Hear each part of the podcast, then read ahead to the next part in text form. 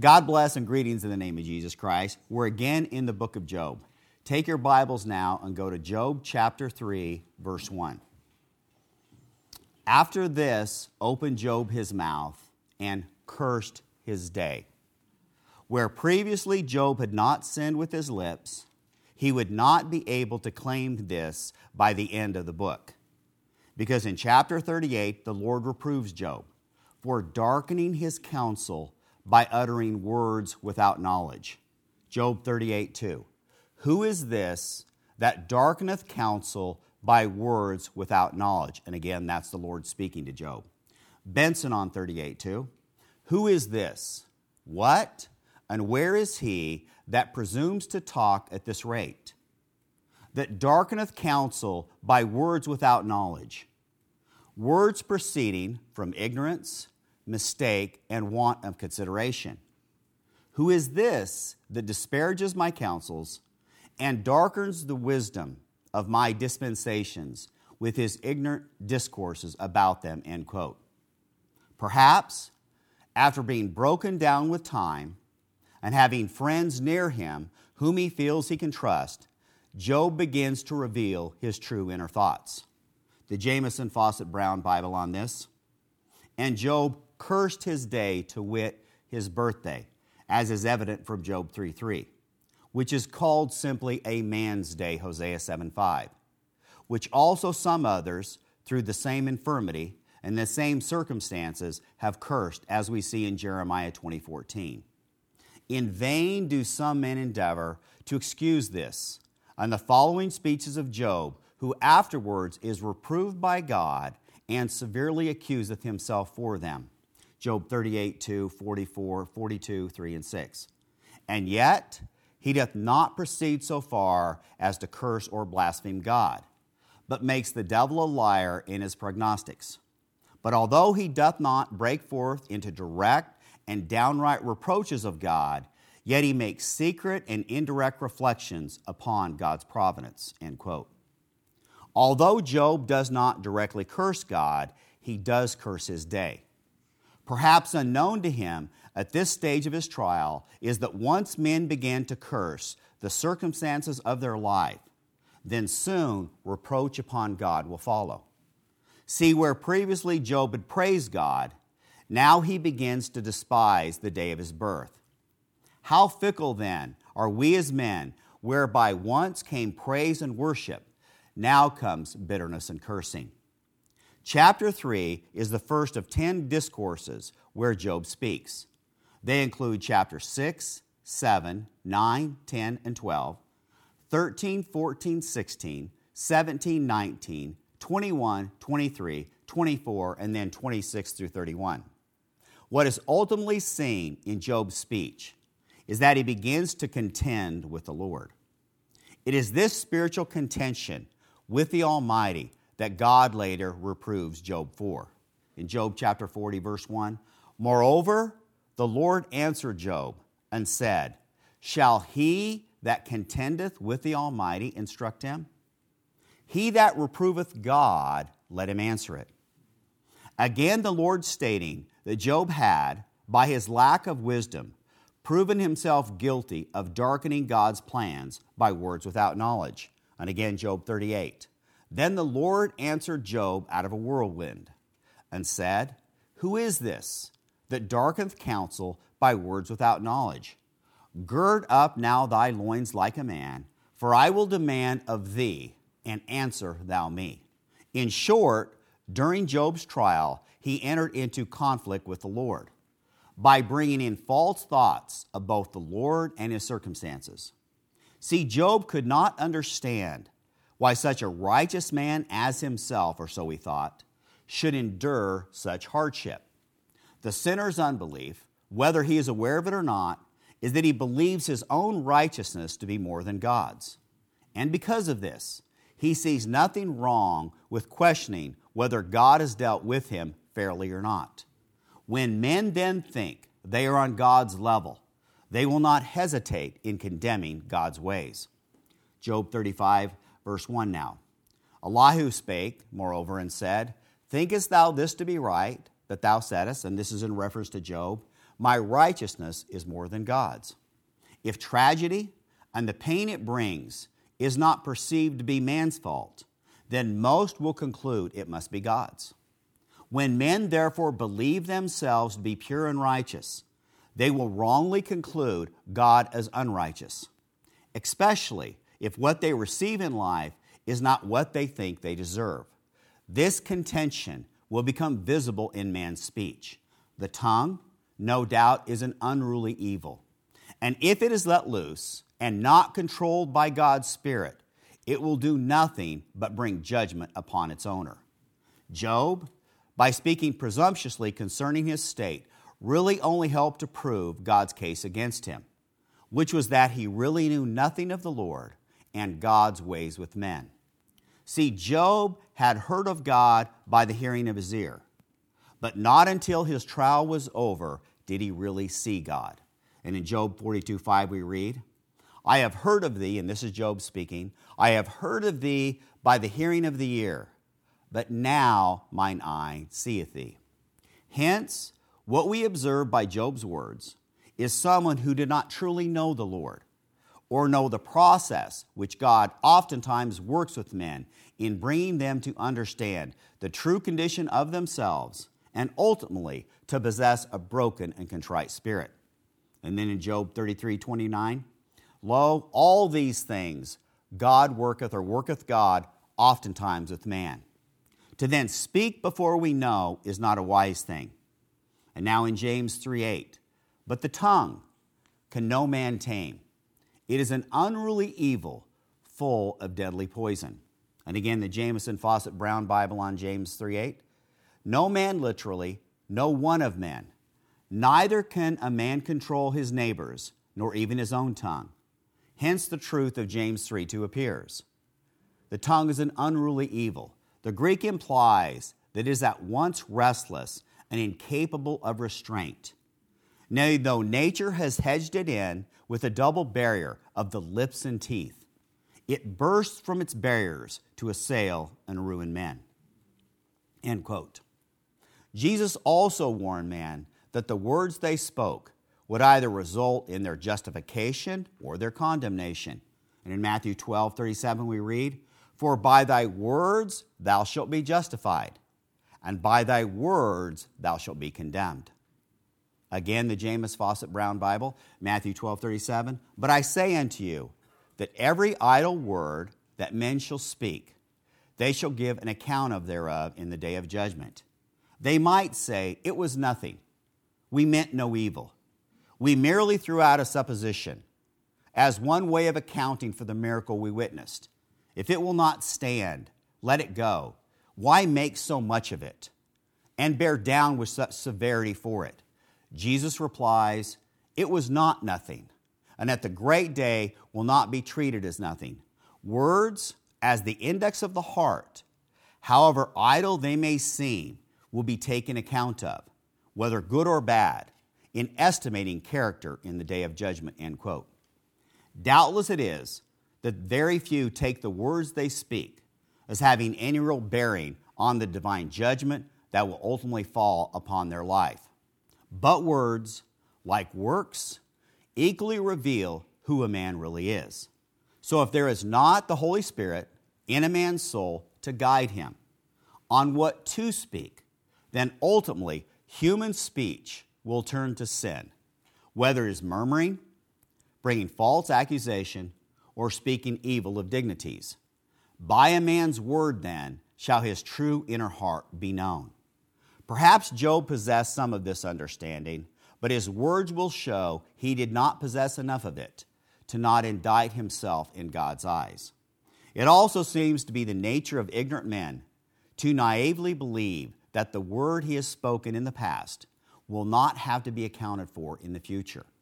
What therefore has been done in the body by either hand, tongue, or heart will be judged, because God hears and knows, and all will one day need to be accounted for. The framework of this chapter has important points to consider. First, Job curses his birth. Secondly, he praises the benefits of the grave. Thirdly, he questions why he thinks God gives light to men. but then hems them in so that they cannot escape their circumstance. And lastly, Job reveals the personal unrest and disquietness that filled his soul. Job chapter 3, now verse 2. And Job spake and said, Let the day perish wherein I was born, and the night in which it was said, There is a man child conceived. Let that day be darkness. Let not God regard it from above, neither let the light shine upon it. Let darkness and the shadow of death stain it. Let a cloud dwell upon it. Let the blackness of the day terrify it. As for the night, let darkness seize upon it. Let it not be joined unto the days of the year. Let it not come into the number of the months. Lo, let that night be solitary. Let no joyful voice come therein. Let them curse it that curse the day, who are ready to raise up their mourning. Let the stars of the twilight therefore be dark. Let it look for light, but have none. Neither let it see the dawning of the day, because it shut not up the door of my mother's womb, nor hid sorrow from mine eyes. Why died I not from the womb? Why did I not give up the ghost when I came out of the belly? Why did the knees prevent me? And why did the breast that I should suck? With deep depression will often come the human conclusion that physical life is nothing but vanity. Ecclesiastes 1:22. Vanity of vanities, saith the preacher. Vanity of vanities, all is vanity. Benson on Ecclesiastes. All worldly things is vanity, not in themselves, for they are God's creatures, and therefore good in their kind, but in reference to that happiness which men seek and expect to find in them. So they are unquestionably vain, because they are not what they seem to be, and perform not what they promise, but instead of that are the occasions of innumerable cares fears, sorrows, and mischiefs. End quote. It is for this reason that the world cannot truly satisfy man, that the world will not and cannot yield to man by itself a reasonable reason for living.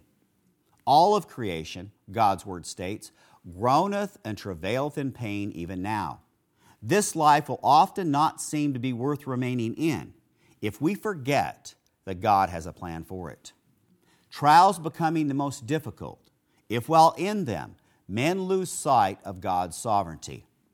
One of the lessons that every trial is aimed to teach is that men must yield themselves to God's will for their life. It is hard to kick against the pricks, as Paul learned, yet this is what the majority of men will do instead of yielding to God's sovereignty. But time shall prove that it is impossible to successfully go against God's will and not have to eventually submit to God's universal rule. God's will will be done in both heaven and earth, whether men agree with it or not. The sooner then that men yield to this truth, the sooner, the sooner they shall move towards gaining peace in themselves. Because without this knowledge, most will spend much of their life fighting against God's will. Of course, he who contends with the Almighty should not hope that he can win. To begin to curse anything is a slippery slope that men should regard as very dangerous to their spiritual health. Uh, James chapter 3, verse 10 now. Out of the same mouth proceedeth blessing and cursing. My brethren, these things ought not to be so. After lamenting being born and the pain that he believes it has brought to him, Job now proceeds to conclude that it would have been better had he died at birth. Why died I not from the womb? Why did I not give up the ghost when I came out of the belly?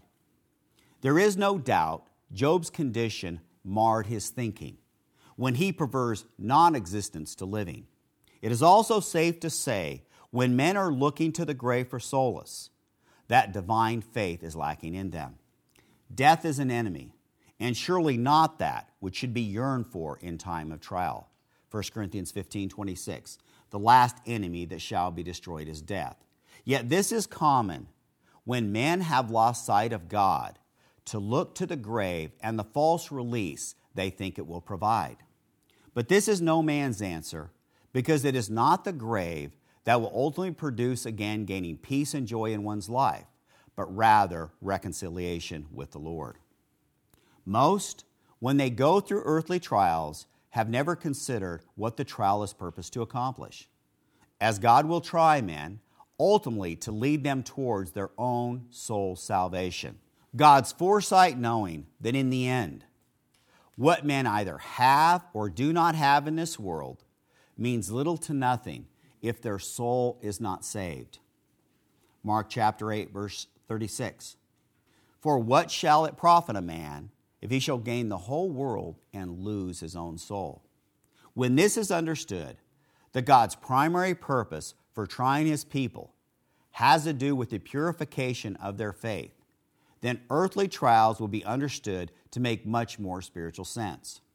Trials, therefore, can be put in perspective when sinners realize that they have as their primary purpose proving men's faith as worthy of eternal life. And in James chapter 1 verse 12 we read, "Blessed is the man that endureth temptation, for when he is tried, he shall receive the crown of life which the Lord hath promised to them that love him." To receive the crown of life then, there must come trials. Another benefit to trial is that they will reveal to those undergoing them who they really are. Consequently, through trial, men can be brought to see the true condition of themselves.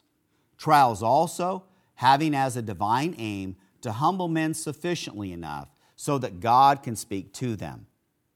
Hence, if men successfully go through a trial, they shall understand even more fully that God's will for their life is always better than their own. And that through also their trial, their personal faith was strengthened and God's name ultimately glorified. Verse 13 now of Job chapter 3. For now should I have lain still and been quiet. I should have slept, then had I been at rest. With kings and counselors of the earth, which build desolate places for themselves, or with princes that had gold, who filled their houses with silver or as a hidden untimely birth, I had not been as infants which never saw light. There the wicked cease from troubling, and there the weary be at rest. There the prisoners rest together. They hear not the voice of the oppressor. The small and great are there, and the servant is free from his master. Wherefore is light given to him that is in misery, and life unto the bitter in soul which long for death, but it cometh not, and dig for it more than for hid treasures, which rejoice exceedingly and are glad when they can find the grave. Job, after questioning why he was born and did not die at birth, now proceeds to think of the advantages of death. His contemplations concerning death are that through entering the grave, prisoners find rest by being delivered from their oppressors. Servants are freed from their masters, and that death is a light and a welcome find when men are living a life of misery. Job longed for both death and the grave, and thought if he could be so lucky as to find it, then his soul would rejoice exceedingly. Although Job's thoughts concerning death are not unique, it does not mean that they are right. It is also common that men will often look to the grave before they have the sense to look to God. Verse 23 Why is light given to a man whose way is hid and whom God has hedged in? These are Job's words. And for the first time, he infers that God is involved in his captivity. Benson on this verse. Why is light given to a man whose way is hid? hid from him, who knows not his way, that is, which way to turn himself, what course to take to obtain comfort in his miseries, or to get out of them, and whom God hath hedged in, whom God hath put, as it were, in a prison, so that he can see no way or possibility of escape, but all refuge fails him, end quote. Barnes on verse 23. Why is light given to a man whose way is hid? That is, who does not know what way to take, and who sees no escape from the misery that surrounds him, whom God hath hedged in. The meaning here is that God had surrounded him as with a high wall or hedge, so that he could not move freely. Job asks with impatience why light, that is life, should be given to such a man. Why should he not be permitted to die? This closes the complaint of Job. And the remaining verses of the chapter contain a statement of his sorrowful condition and of the fact that he had now been called to suffer all that he ever apprehended. In regard to the questions here proposed by Job, we may remark that there was doubtless much impatience on his part and not a little improper feeling. The language shows that Job was not absolutely sinless. But let us not harshly blame him. What he says is a statement of feelings which often pass through the mind, though they are not often expressed. Who, in deep and protracted sorrows, has not found such questions rising up in his soul?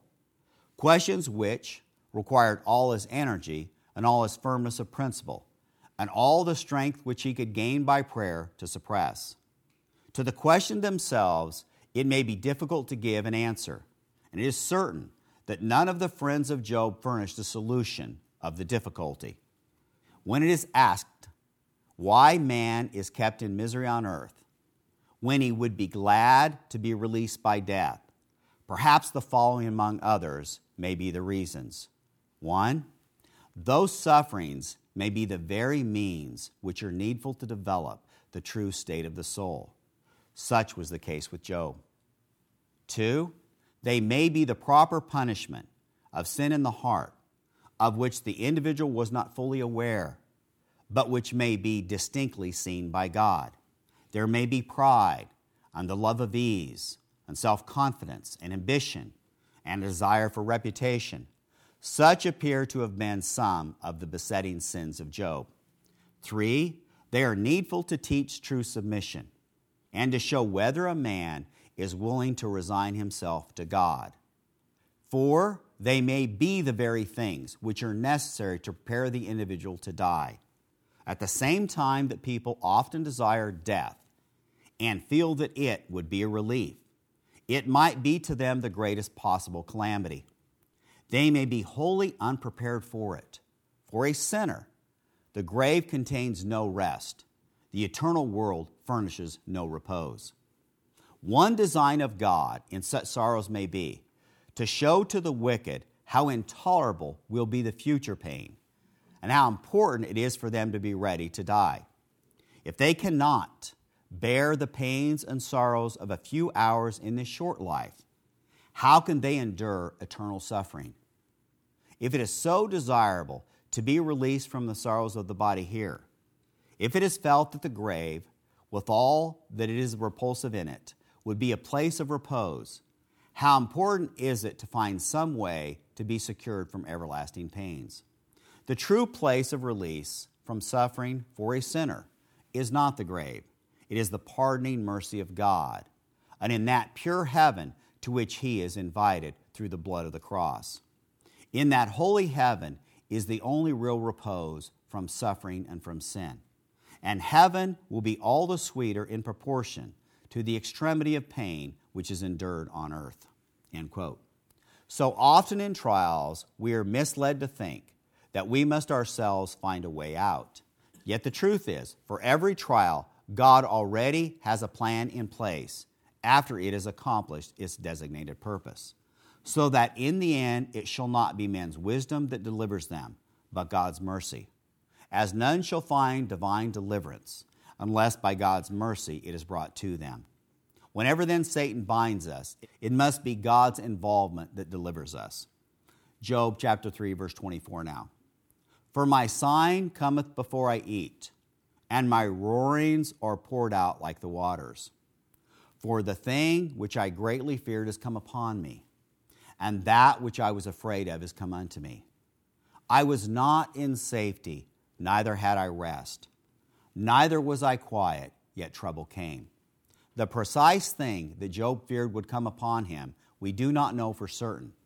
It could have been God's judgment upon his children for their perceived sin, or it could have been simply the uncertainty and unpredictability of a worldly existence. To be sure of Job's specific fear is difficult to know. But what can be known is that if something is lacking within us, there will be an easiness in the soul. And fear will produce great spiritual instability. Job, even while possessing an abundance of earthly prosperity, had an extremely strong suspicion that something was undone in his life. This caused him to experience a lack of safety and security and an inward uneasiness that would not allow him to rest. Something was wrong in his heart, and he knew it. His internal fear was the first evidence of a degree of separation from God, at least in regards to God's providence in his life. It is the deepest part of man that knows the true condition of himself. Whether then things are either right or wrong will be known acutely in the soul so that even though a man's outward life may appear prosperous, if there is brokenness within and a degree of separation from God, the conscience will reveal it to us. See, though Job would continue to believe and profess himself as righteous in himself, this did nothing to quiet his heart. Job 32 1. So these three men ceased to answer Job because he was righteous in his own eyes. Ultimately, what God would deliver Job from was this spiritual unrest that he knew existed within himself. Job's restoration also having as its final result Job discovering God's peace, a peace that cannot be known until men come to experience and possess a broken and contrite spirit. Psalm 51 17. The sacrifices of God are a broken spirit, a broken and a contrite heart O God, thou wilt not despise. It is also only then, when men possess a broken spirit and a contrite heart, that their offerings and worship to God shall be accepted. Pride and unbelief in men's hearts, separating them from the spiritual and divine rest of God. It is impossible then, if we are tormented within, to have strong confidence in God. As any sin undealt with will prevent a man's faith from being able to be fully employed. 1 John 3:21. Beloved, if our heart condemn us not, then have we confidence towards God. It is important then, if men desire to maintain confidence in God, that they so live that their heart does not condemn them. Barnes on 1 John 3:21. Beloved, if our heart condemn us not, if we so live as to have an approving conscience. That is, if we indulge in no secret sin, if we discharge faithfully every known duty, if we submit without complaining to all the allotments of divine providence, end quote. It is important for men to know that their hearts cannot condemn them, and at the same time, keep and maintain strong confidence in God. Something also worth considering is that when Job cursed his day, he started moving towards complaining against God's providence. And like with Israel, where there is complaint, contention with the Lord will soon follow, showing us as well that is a great part of the makeup of man's fallen nature to blame God and those God sends to lead people out of their bondage. Another important lesson to be learned is that when in trial, it is not complaint that should fill our hearts and lips, but prayer. See, what is not initially evident in Job's trial was his heart turning and praying to God. Yes, he speaks about the Lord, but what is somehow forgotten is that he does not speak to the Lord. Talking about God, even if they are good words, surely is not the same as turning to him in prayer.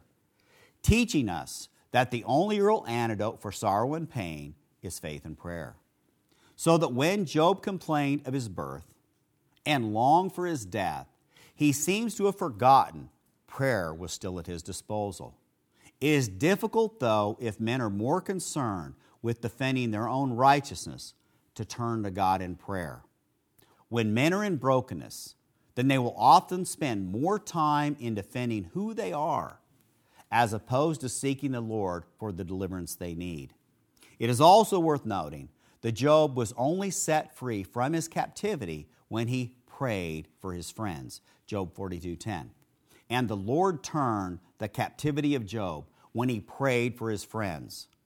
Also, the Lord gave Job twice as much as he had before. Prayer, thus, is seen to be the most integral act that men can do when they find themselves in spiritual captivity.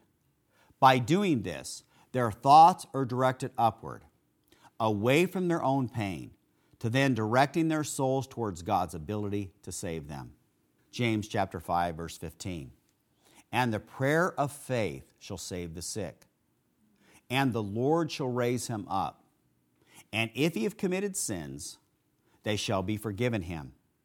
Confess your faults one to another and pray for one another that you may be healed. The effectual, fervent prayer of a righteous man availeth much. It takes prayer for God to move and a prayer of faith to save the sick. Also, no verses are more instructive in teaching us what must first be considered in any sickness. It is that sin may be involved. And if sin is the cause of the sickness, then only confession and prayer can take it away. And make no mistake about it, Job's soul was filled with fear and unrest, even as his body was plagued with boils. So that just because men are hurting does not mean that they are sufficiently broken. Yet, even in severe pain, men will choose defending their own righteousness over confession of sin and humble prayer. Barnes on uh, James 5:16. Confess your faults one to another this seems primarily to refer to those who were sick, since it is added that you may be healed. The fair interpretation is that it might be supposed that such confession would contribute to a restoration to health. The case supposed all along here is that the sickness referred to had been brought upon the patient for his sins, apparently as a punishment for some particular transgressions. In such a case, it is said that if those who were sick would make confession of their sins, it would, in connection with prayer, be an important means of restoration to health. One, if the sickness had been brought upon them as a special act of divine visitation for sin, it might be hoped that when the confession was made, the hand of God would be withdrawn, or, in any case, if the mind was troubled by the recollection of guilt, it might be hoped that the calmness and peace resulting from confession would be favorable to a man's restoration to health. End quote. Disease is often greatly aggravated by troubled minds, which arise from conscious guilt, and in such case, nothing will contribute more directly to recovery than confession of sin. For hidden sin to be discovered, though, God's wisdom must be sought simply because no man knows even the truth of himself without the aid of his Creator. This would be found necessary for Job as well, for God would have to reveal to him his sin before confession could be made for it. Hence, for the deep things in us to be healed, it often takes first trial and then prayer before what is broken within to be restored. Pain and prayer also leading us to a greater awareness of God's goodness and our own previous brokenness. Amen.